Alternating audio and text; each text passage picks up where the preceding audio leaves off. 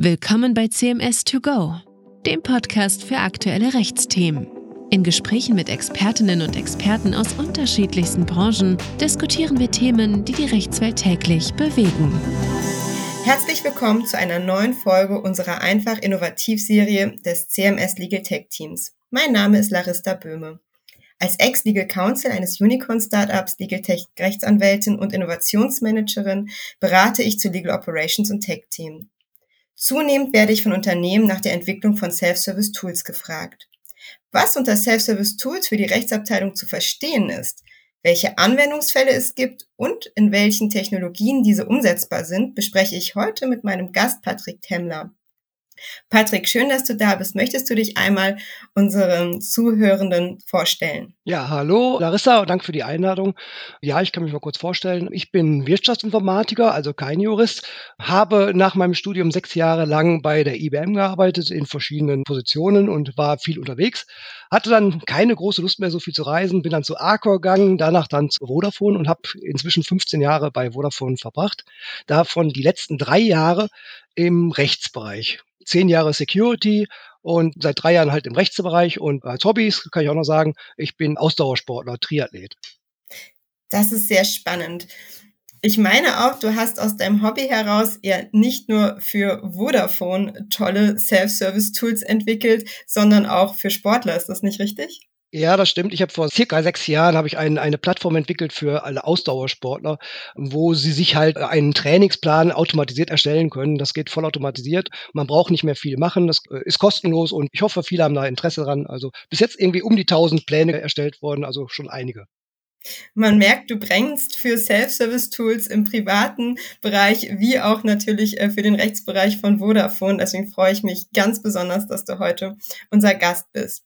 Wir sprechen ja heute genau über das Self-Service-Tools. Was verstehst du denn darunter, lieber Patrick?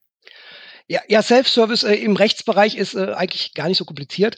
Man muss einige Punkte beachten, äh, die man umsetzen soll. Und meine Schlagworte dafür sind eigentlich äh, effektiver. Es muss effektiver werden. Also man muss Sachen weglassen, die einem nur aufhalten. Es muss schneller werden. Also manche Sachen können schneller werden, manche halt nicht. Aber wo es geht, da soll man es machen. Es vor allem soll es übersichtlicher werden. Das ist für mich ganz wichtig und einfacher. Also viele Sachen sind einfach sehr kompliziert gemacht in der IT und das sollte man einfach vereinfachen, verschlanken. Sehr gut. Um das weniger abstrakt zu machen, vielleicht kannst du uns lieberweise drei oder zwei typische Anwendungsfälle für Self-Service-Tools in einer Rechtsabteilung nennen, die bei euch besonders erfolgreich angenommen wurden. Dazu habe ich im Prinzip drei Fragen gestellt den Juristen bei uns. Und zwar die erste Frage war, was hält euch besonders lange auf? Welche Prozesse wiederholen Sie sehr häufig bei euch? Und ein weiterer Punkt war halt, was bindet bei euch viel Kapazitäten an Mitarbeitern? Und da war eine Sache, der Mahnmanager. Wir haben früher die Mahnungen wurden alle in Word, als es gab so eine Word-Vorlage und da haben wir gesagt, okay, die Word-Vorlage wird immer wieder verwendet. Daraus haben wir dann ein Tool erstellt, in dem die Kollegen einfach nur noch mit Dropdown und fertigen Vorlagen einfach nur auswählen können, was sie machen können, also was sie schreiben wollen und welche Mahnung sie rausgeben wollen. Und das geht vollautomatisiert und inzwischen arbeiten 50 Kollegen damit. Das heißt, es kommt eine vorher geprüfte Mahnung raus, oder Abmahnung für Handelsvertreter und Door-to-Door-Mitarbeiter ist das hauptsächlich gedacht gewesen. So, und das zweite ist als Beispiel das Legal Dashboard. Wir haben ein Dashboard entwickelt, das der Single Point of Contact für alle Juristen im Unternehmen ist, um Legal Tech zu sehen. Das heißt, diese Tools, die wir entwickeln und alle Prozesse, die wir machen, sind genau in diesem Tool abgebildet.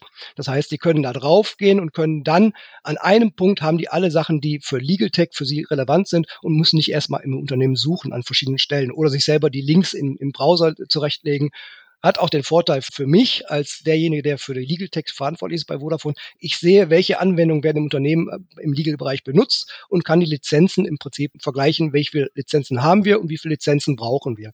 Und äh, das verschlankt die Sache bei mir. Also es spart mir viel Arbeit, aber es spart auch den Kollegen viel Arbeit, weil ich kann gezielter die Kollegen informieren und die Kollegen sehen alle Informationen sehr schnell, was im Legal Tech-Bereich gerade passiert. Also schlank und einfach ist wichtig. Ja, eine zweite Sache, die ich eben noch aus deiner Antwort herausgehört habe und die ich auch ganz wichtig finde, ist, es erleichtert auch dir die Arbeit. Das heißt, alle, die mit der Rechtsabteilung zusammenarbeiten, auch die Fachabteilungen, können natürlich typischerweise auch Nutzerinnen von Self-Service-Tools sein, als dass ja ganz häufig Ersteinschätzungen, wenn sie rechtssicher durch die eigenen Fachabteilung dann gemacht werden kann, gar nicht mehr unbedingt auf dem Schreibtisch der Rechtsabteilung landet, wo es sehr viel Kommunikationsaufwand macht.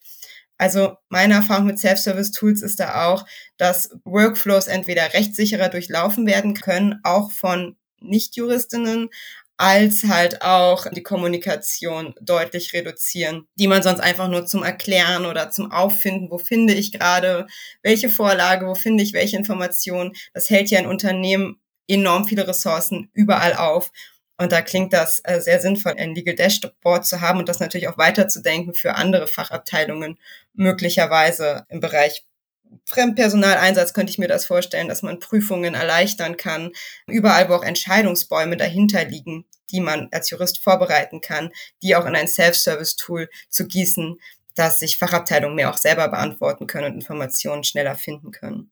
Ist das auch bei euch etwas, was im Legal Operations Team diskutiert wird? Wie können Anwendungsfälle von Self-Service-Tools auch Fachabteilungen die Zusammenarbeit mit der Rechtsabteilung vereinfachen? Ja, das ist das A und O bei uns, weil der Mahnmanager, jetzt das Beispiel, das ich genannt habe, der Mahnmanager, den nutzen eigentlich wenig Juristen, sondern den, äh, hauptsächlich die Verantwortlichen, die für die Door-to-Door -Door oder die halt vorhanden für das Management der Door-to-Door-Mitarbeiter. Die Juristen stellen nur die Templates zur Verfügung, das heißt, die geben die Informationen für das Tool, also die vorgegebenen Texte zur Verfügung. Das Tool selber nutzen gar nicht die Legals, sondern die Legals stellen nur die Informationen bereit, die hinter dem Tool liegen und die genutzt werden, um die Mahnung zu erstellen. Und dadurch haben halt die Legals nicht mehr das Problem, dass sie hinter jeder Mahnung einzeln überprüfen müssen, sondern sie, sie haben vorher die Sachen bereitgestellt und sind nicht mehr für jede einzelne Mahnung zuständig. Also das war das Ziel bei dem Tool. Toll. Jetzt, wo klar ist, was unser Self-Service-Tool zu verstehen ist, lass uns den Entstehungsprozess eines solchen Angebots einmal beleuchten. Wie läuft der Entwicklungsprozess eines Tools bei Vodafone ab? Und vielleicht auch, wo gibt es dabei Herausforderungen? Ähm, Self-Service-Tools an sich haben wir noch nicht so lange bei Vodafone. Also wir haben vor knapp anderthalb Jahren damit angefangen und zwar ist das eher durch den Zufall dazu gekommen. Und zwar habe ich für eine Abteilung was machen müssen und äh, was aktualisieren müssen, eine, eine Software. Und das ging nicht mehr, weil einfach die Mitansprechpartner dafür weg waren aus der Group damals. Und dann haben wir einfach gesagt, ich mache mal was Neues und dann haben wir es mit Power Apps versucht. Das war ganz neu das ist so gut angekommen, dass wir gesagt haben, wir machen da mehr mit. So, leider hatten die äh, Juristen nicht so richtig die Ideen, was kann man überhaupt machen. Da haben wir gesagt, okay, ich mache mal einfach zwei Anwendungen fertig. Da habe ich mir einfach die Sachen ausgewählt, die am meisten Arbeit den Juristen machen und dann haben wir einfach mal zwei Anwendungen fertiggestellt. Die habe ich den Juristen in den Abteilungen gezeigt und dann haben die Juristen gesagt, okay, und dann haben sie sich halt zusammengesetzt und haben gesagt, welche Ideen sie hätten. So, daraus ist dann entstanden, wir haben jetzt alle zwei Wochen machen wir jetzt ein Roundtable für jede Abteilung einen Mitarbeiter, der jetzt im Legal Tech Team ist und der ist im Prinzip dann alle zwei Wochen mit mir zusammen, mit fünf Leuten sitzen wir dann da und überlegen, was können wir umsetzen. Und die Erstellung der Tools ist natürlich schwierig. Ich bin ein Ein-Mann-Team. Das heißt, ich muss meine Zeit auch ein bisschen einteilen, habe noch die Standard-Tools, die wir bei Vodafone nutzen. Aber der grundsätzliche Vorgehensplan oder Vorgehensweise ist, ich setze mich mit dem einen Juristen, der dann halt verantwortlich ist aus der Abteilung für sein eigenes Tool, setze ich mich zusammen und dann gehen wir halt durch, wie wir das machen sollen. So, und das erste ist immer bei uns, da bei uns die ganzen Power-Apps auf äh, SharePoint basieren. Wir erstellen erstmal eine richtig äh, saubere SharePoint-Lösung und gucken uns noch gar nicht die App an, die dahinter entsteht, sondern erstmal eine richtig schöne SharePoint-Lösung weil die App an sich, die hinterher da draufgelegt wird, ist für uns nur der View. Das heißt, wir haben keine Abhängigkeit zwischen der App und der Anwendung, damit, falls mal irgendwann die App kaputt ist oder irgendwas nicht funktioniert, haben wir immer noch die SharePoint-Lösung und die Daten sind da und man kann auch damit ganz normal arbeiten. Die App ist also immer nur ein Zusatz, ein Add-on, was schön ist, aber was nicht unbedingt benötigt wird. Das heißt, man kann in Jahren oder in einigen Jahren kann man einfach sagen, wir machen was Neues da drauf, wir ändern das und können einfach die Lösung, die Daten wieder übernehmen und können was Neues daraus machen. Also wichtig, die SharePoint-Lösung als Grundlage und dann fangen wir langsam an, mit der Abteilung, mit dem Mitarbeiter, der verantwortlich ist, die Anwendung zu entwickeln. Und dabei muss natürlich auch die äh, ganze Abteilung mit eingebunden werden, weil auch die haben immer besondere Anforderungen. Die sollte man berücksichtigen auf jeden Fall. In diesem Prozess, das klingt ja nach einem gut etablierten Prozess bei euch. Mandanten, die mich häufig zu Self-Service-Tools ansprechen, berichten mir, dass sie häufig Herausforderungen dabei haben, eigentlich die juristischen Inhalte auszuarbeiten und Entscheidungsbäume so zu durchdenken und Workflows so zu durchdenken, weil dafür die Zeit im Daily Business fehlt. Das sind ja typischerweise Projekte, wo dann CMS unterstützt. Daher landen sie vielleicht auch nur bei mir.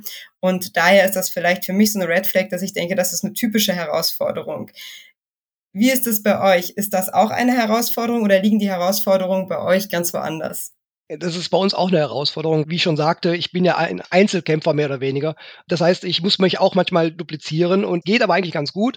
Wir haben einige Anwendungen, die wir verschlankt haben und viele Sachen automatisiert haben. Das heißt, durch Prozesse irgendwie zum Beispiel Erfassen von Dokumenten und so, das wird bei uns vollautomatisch geht das. Da sparen wir halt schon wieder Arbeitszeit. Ich habe so ein paar Aufgaben, da habe ich mich selber arbeitslos gemacht und dadurch habe ich halt ein bisschen Zeit gehabt für andere Themen. Also Power-Apps oder solche Tools, die sparen dir nicht unbedingt Zeit. Ne? Die, die machen deine Arbeit effektiver, aber sie machen nicht unbedingt, dass du doppelt so viel Zeit danach hast. Ne? Das ist nicht so. Ne? Du hast eine bessere Übersicht und das kann ich nur empfehlen, da ein bisschen Zeit zu investieren. Das ist spannend. Ja, es macht vor allem, glaube ich, den Prozess sicherer und transparenter, dokumentierter. Und das ist ja gerade rund um Compliance, wenn man nachweisen muss, auch dass man einen gewissen Prozess einfach etabliert hat, eine gewisse Risikoanalyse auf jeden Fall erfolgt, ja, genau. auch so für Audits durch Aufsichtsbehörden total relevant. Das sehen wir gerade im Bereich Fremdpersonaleinsatz, wo wir das Tool CMS FPE unseren Mandanten anbieten als Self-Service-Tool, dass die Motivation nicht immer nur das Einsparen von Zeit ist, sondern häufig einfach auch in der Qualität der Arbeit besser zu werden und transparenter zu werden.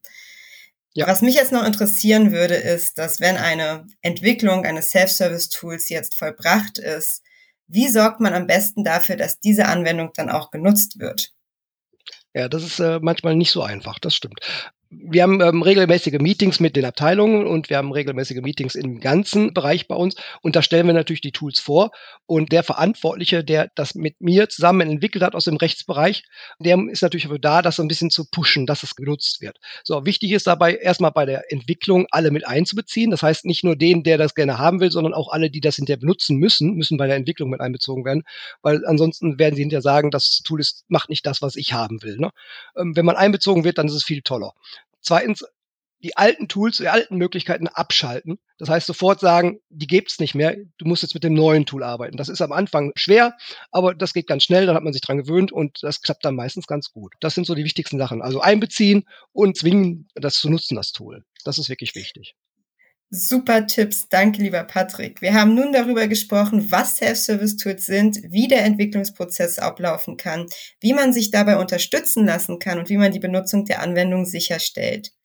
Gib unseren Zuhörenden zum Schluss doch nochmal ein paar Ideen mit, in welcher Technologie oder bei welchen Tech-Anbietern sich Self-Service-Tools umsetzen lassen und ob Low-Coding aus deiner Sicht wirklich für jeder Mann und jede Frau anwendbar ist oder nicht doch eine Lernkurve durch Experten wie dich voraussetzt ja, Low-Code ist nicht unbedingt Low-Code. Ne? Also wenn du eine einfache Anwendung haben willst, dann kannst du die natürlich schnell machen. Wir nutzen bei Vodafone Power Apps im Moment. Wir hatten auch mal Brighter überlegt. Wir haben auch zwei Sachen mit Brighter getestet. Das war aber jetzt nicht das, was wir brauchten, aber das ist auch nicht schlecht. Aber für den Teil, den wir brauchten, war es nicht geeignet. Man muss schon Excel-Verständnis haben. Auf jeden Fall ist es nicht schlecht, wenn man jemanden hat, der aus der Informatik kommt. Das macht die Sache einfacher. Und wichtig ist dabei, das Programmieren ist nicht das Entscheidende. Also das Tool an sich ist nicht das Entscheidende. Und das Wichtige, das, das Entscheidende sind die Daten darunter, die SharePoint-Lösung. Wenn man da einmal anfängt und das unsinnig aufbaut, dann kriegt man das nie mehr geregelt. Deswegen muss man viel mehr Informationen oder viel mehr Wissen in die Erstellung der Daten dahinter stellen. Und das macht viel mehr Sinn. Also nicht so viel Fokus auf die Anwendung. Die Anwendung ist nur in ein View auf die Daten. Und die Daten sind das Wichtige und dass man dahinter wirklich wieder gut drankommt. Also mein Tipp, nicht ja einen absoluten Anfänger dran lassen, vor allem nicht an die Daten und vor allem am Ende es handelt sich um eine SharePoint-Lösung bei uns. Also wir haben, arbeiten mit SharePoint und nicht mit Excel dahinter. Und äh, SharePoint hat verschiedene Rechtevergabesysteme und da muss man echt aufpassen, dass man nicht aus Versehen den falschen Leuten die richtigen Richter gibt. Also das ist wirklich doof dann. Ne? Also Power Apps sehr einfach und sehr gut. Verstehe, ja, das ist, deckt sich auch wirklich mit unserer Erfahrung, warum wir manche komplexere Softwareprodukte auch tatsächlich hart coden irgendwo kommt No-Coding, Low-Coding aktuell zumindest noch auch an seine Grenzen. Zudem ist es auch so, dass natürlich die Herausforderung ja auch ist, den Inhalt erstmal zusammenzubekommen, das Know-how, was man in das Self-Service-Tool reingießen will und die Technik ist dann wirklich eigentlich nur noch das Framework, ganz häufig nicht das, was wirklich die Zeit frisst. Gleichzeitig braucht es aber dadurch auch viel mehr Interdisziplinarität in den Rechtsabteilungen. Ja, dass äh, zum Beispiel IT-Berater wie du mit dabei sind im Team. Wir haben unser Legal Tech Team deswegen auch sehr interdisziplinär aufgestellt, weil hier braucht es einfach sehr viele Kompetenzen, die zusammenkommen und dann natürlich auch eine gemeinsame Sprache, die gefunden wird. Hast du manchmal so mit Übersetzungen zu tun zwischen der IT-Welt, den Juristen und den Fachabteilungen? Ja, ich habe ja Wirtschaftsinformatik studiert und das erste, was mir gesagt wurde damals, ich bin der Vermittler zwischen den Informatikern, den reinen Techies und den Wirtschaftlern. Jetzt bin ich aber im Jura-Bereich gelandet. Auch da gibt es einen Studienbereich, der genau das macht. Ja, ich bin im Prinzip der Übersetzer. Ich muss im Prinzip das übersetzen, was die Juristen sich denken und muss das in die IT umsetzen. Ich bin jetzt nicht, dass ich es übersetzen muss an einen Informatiker, sondern ich muss an mich übersetzen. Das heißt, ich muss selber verstehen, was will der Jurist und muss das, was er vielleicht als sehr komplex ansieht, versuchen zu vereinfachen. Und das ist manchmal nicht so einfach, aber macht aber auch Spaß. Ne? Vielen Dank, lieber Patrick. Unseren Zuhörenden hast du heute als Übersetzer die Self-Service-Tools ganz nahe gebracht. Es war ein sehr schöner Deep Dive in die technischen Aspekte davon, aber auch die Organisationsaspekte. Ja, wie stelle ich Governance-Strukturen auf, die es mir ermöglichen, überhaupt Self-Service-Tools zu entwickeln? Da hattest du über Expertenteams gesprochen, die sich zu einem Roundtable treffen. Du hast uns mitgenommen in Beispiele von euch und aber auch an die Grenzen von der Power-Plattform. Also herzlichen Dank für das Gespräch. Gerne, hat mich gefreut. War schön. Mhm. Damit endet unsere heutige Folge der Einfach Innovativ-Serie des CMS Legal Tech Teams. Wir freuen uns auch in Zukunft mit Expertinnen über Legal Operations und Tech Trends im Rechtsmarkt zu sprechen. Mein nächster Gast ist Dr. Frederik Lehnen, der Head of ist von dem Legal Tech Team bei CMS. Er wird über generative AI, Anwendungsbeispiele für die Rechtsabteilung und auch noch aktuell weitere Fragen, die sich tagtäglich ändern zu dem Thema besprechen.